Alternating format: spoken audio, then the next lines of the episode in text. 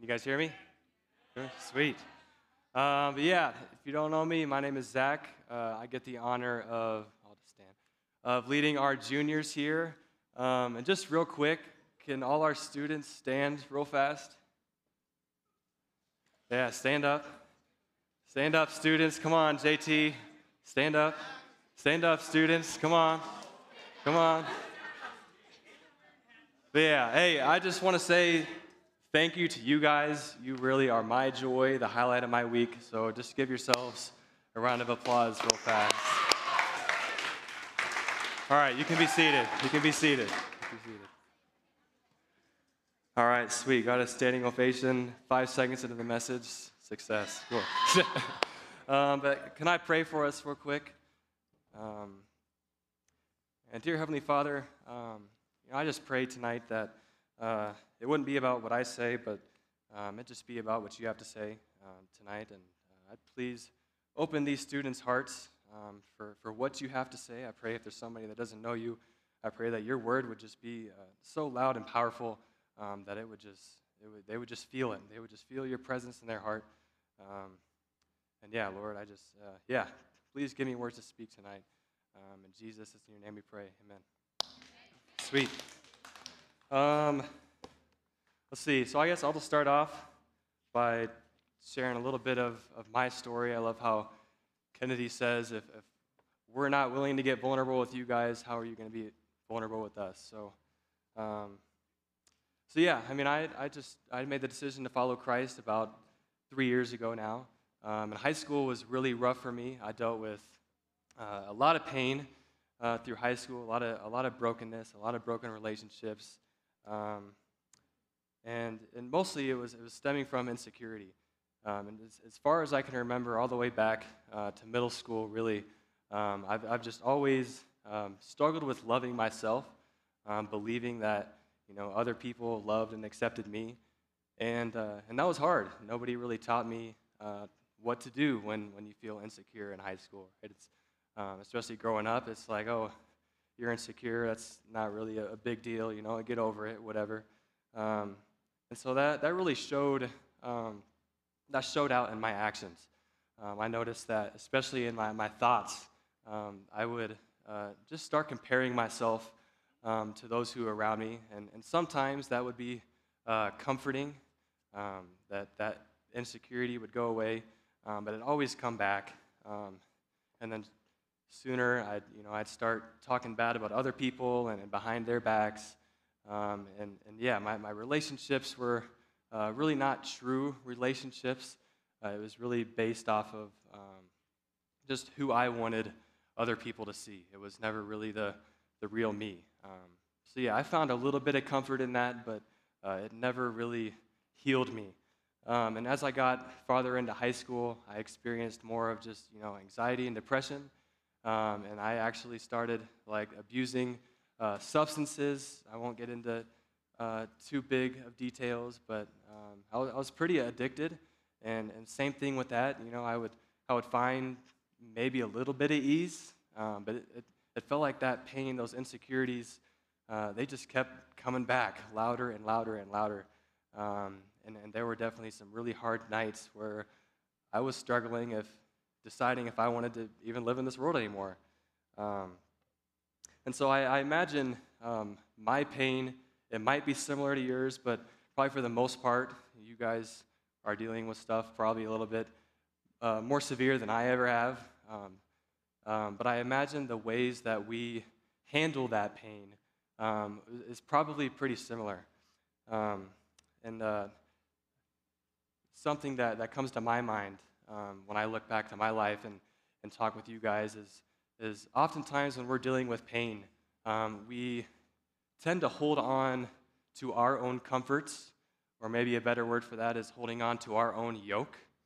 And maybe to describe that is, you know, maybe thinking that, you know, we have it under control. I can handle my pain. I know where to go to, you know, run away from my pain. And just a couple things that came to my mind, you know, as I was thinking with me and you guys is sometimes we use, like, our appearance, the way we look, our clothes, to maybe run away from those pains, right? If people can see, you know, these our appearance, then they're not going to see our pains. I'm not going to have to deal with my pains. And sometimes it's, you know, talking bad about other people like me, you know, and a lot of times when drama happens, it's not really because of people are just evil. It's because they're not okay with who they are, and they have to put, you know, other people down in order to experience a little bit of relief of their own pains. I know for me, I used relationships, and maybe you guys have used relationships to put all your burdens on the people around you. Maybe it's a girlfriend or a boyfriend where you're just become obsessed to, maybe it's a little bit unhealthy. Maybe it's drowning out the noise with TV, music, video games. Maybe it's your performances in school, on your sports team, your club. And something that I've really dealt with recently is maybe it's how much I pray, or if I pray this much, or if I read this much, or if I love this much, then my insecurities will go away. But I don't know about you guys, but I've never really found true healing from those things. And I'm not saying that, you know, playing video games or listening to music is a bad thing, but when we tend to go to that as an escape from our pain, it can actually make that so much worse. And we can go to the next two slides, actually. There we go. So yeah, I thought that, you know, we could maybe introduce a different way to deal with our pain. And just, I'm going to read from 2 Corinthians chapter 1, verses 3 and 4. If you want to turn to that, go ahead. But real quick, what I want to say is, I remember in high school, I always thought Scripture was so boring, and it just told of all the things that I did wrong and how messed up I was. But the truth is, that's not true. Scripture is exciting, and it is life-changing. It's alive. It's active. So yeah, let's dive into it. Yeah, 2 Corinthians chapter 1, verses 3 through 4. This is Paul writing his, I think it was his third letter, actually, to the Church of Corinth. He says, "Praise be to the God and Father of our Lord Jesus Christ, the Father of compassion and the God of all comfort, who comforts us in all our troubles so that we can comfort those in any trouble with the comfort we ourselves receive from God." I actually have never came across this verse until recently, but I feel like it just can, you can just tell the gospel in just these two sentences. And you can go to the next slide. But if you noticed, it said the word comfort 4 times in those two verses. And if you read the whole book of 2 Corinthians, I totally recommend. It's awesome. But I want to dive into this word comfort because I think we tend to misinterpret what this word comfort really means. The Greek word is actually parakaleo. It's similar to the word we get for how Jesus referred to the Holy Spirit when he said parakletos. It's similar, but this is the verb tense of it. And it basically means to come alongside somebody, to call them near, right? And then to talk to them in a way that is encouraging. It strengthens them. Maybe it teaches them. It urges them to do something. Maybe it urges them not to do something. It exhorts them. Maybe if some of you have heard that word, exhortation, and your spiritual gifts, right? And consolation, that's like grieving alongside somebody. And what's interesting is I look into this word, never in the definition does it say comfort is just the absence of pain. And I think a lot of times when we deal with our pain, our first reaction is, get me out of this, right? Get me out of this pain. Where can I go to escape it? Right?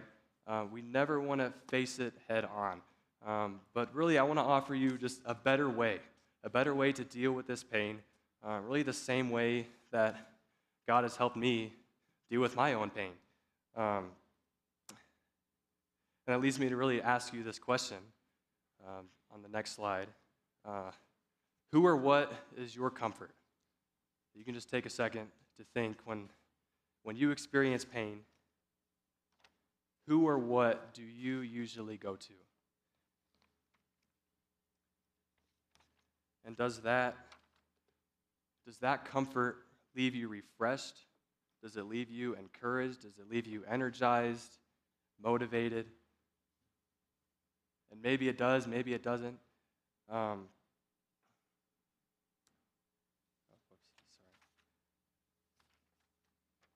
But the comfort that God promises leaves us refreshed. It makes our burdens lighter.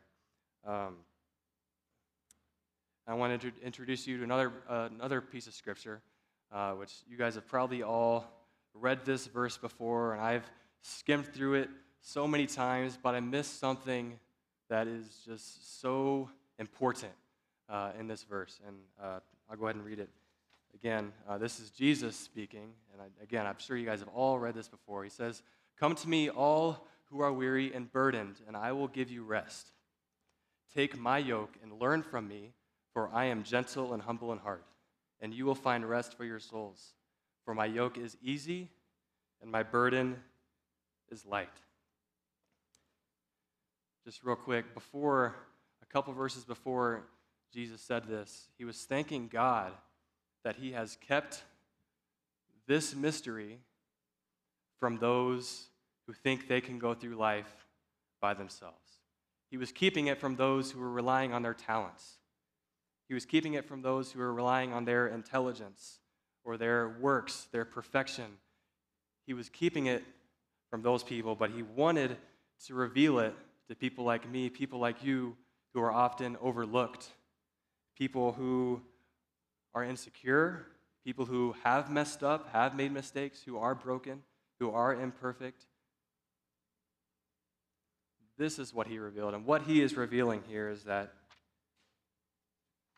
only Jesus can offer this true rest.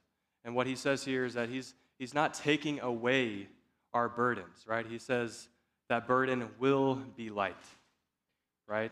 And he instructs us to learn from him and to take his yoke upon us, right? And if we're relying on our own intelligence, if we're relying on our own works, we're not going to accept someone else's teachings. We're not going to take someone else's yoke upon us, right? But maybe you're thinking, oh, I'm just too little, I'm not worthy. Well, Jesus says, well, I'm gentle and humble in heart. I came here, and when I could have came here as a king, I could have came here and destroyed the whole kingdom of Rome, which ended up happening a couple centuries later, but he came and took the form of a humble, a gentle, and lowly servant, just so that he could have a relationship with you and I.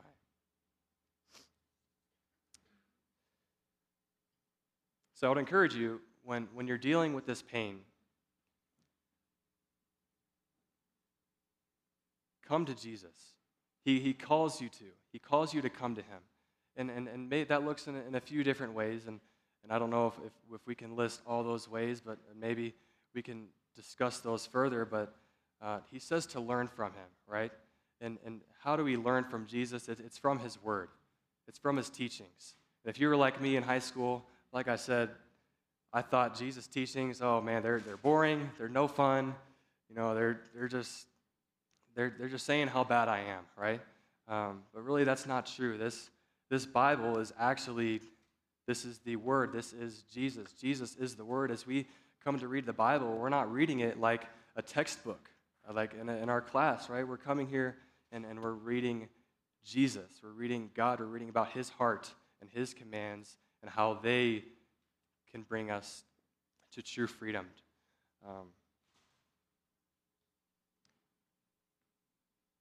And I guess that brings me to this phrase that one of my mentors has always told me ever since I met Christ, and God has continued just to speak this to me over and over again.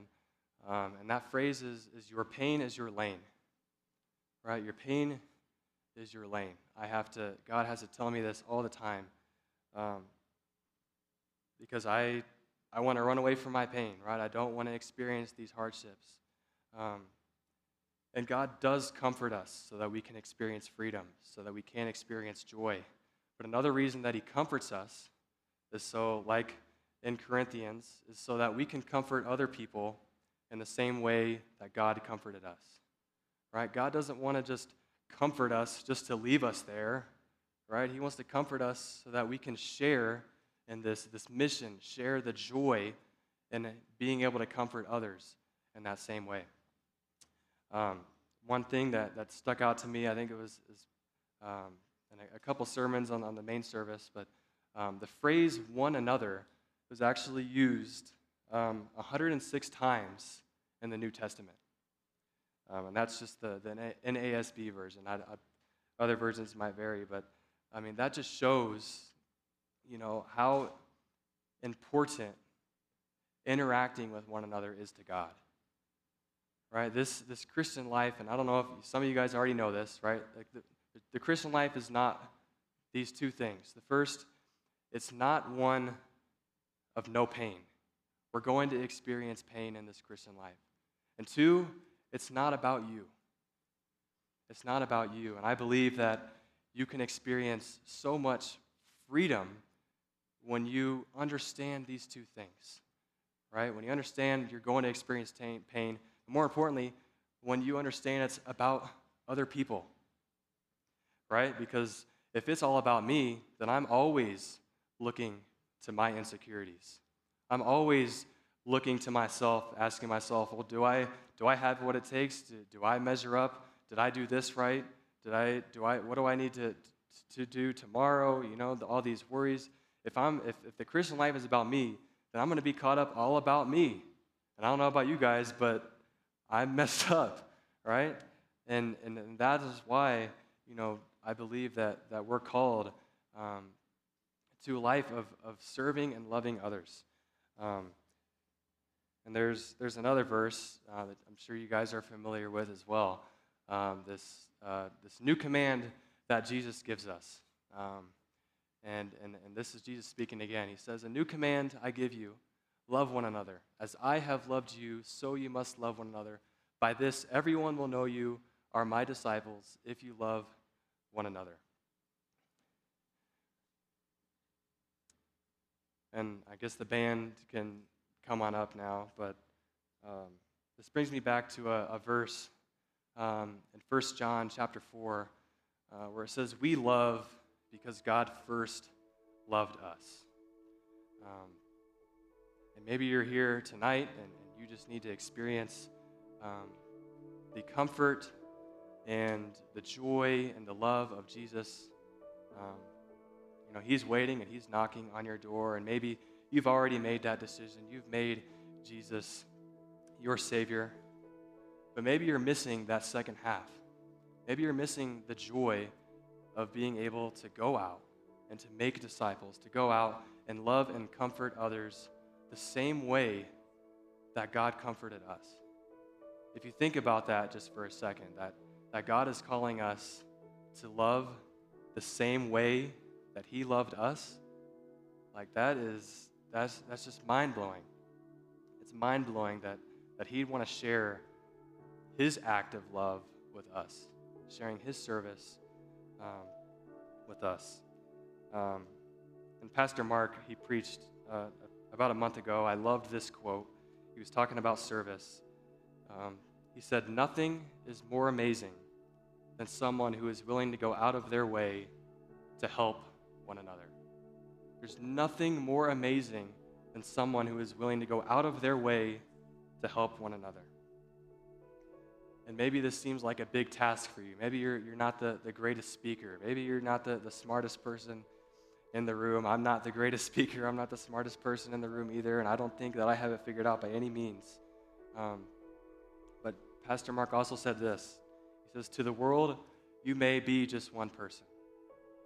And if we have that mindset, we're always going to be comparing to ourselves to them. But to one person, you might be the world. You might be the world to one person. So I just encourage you guys to maybe think about, who can I love? And if that's challenging for you, just ask yourself the second question. How has God loved you? How has another Christian loved you? When you were at your worst, when you were dealing with your pain, how did you receive love? Once you have that answer, go. Go in love. Let me pray for you guys.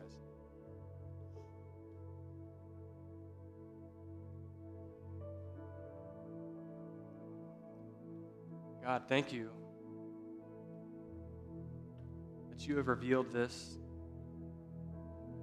to those who have been past, those who don't have the most talents, those who are often overlooked and have to struggle with being lonely. Thank you that you have revealed this to those people, God. I pray, God, that as we worship, I pray that if there's someone that's never experienced your presence before, God, I pray that your Holy Spirit would just come, that you would help us worship in your spirit and your truth. And God, I pray that we, this church, God, that you would help us comfort each other in the same way that you comforted us. And I pray that as we are dealing with our own pains, that we'd be able to receive your comfort and to receive the comfort of our family right here. Jesus, thank you. Teach us how to follow you. It's in your name we pray. Amen.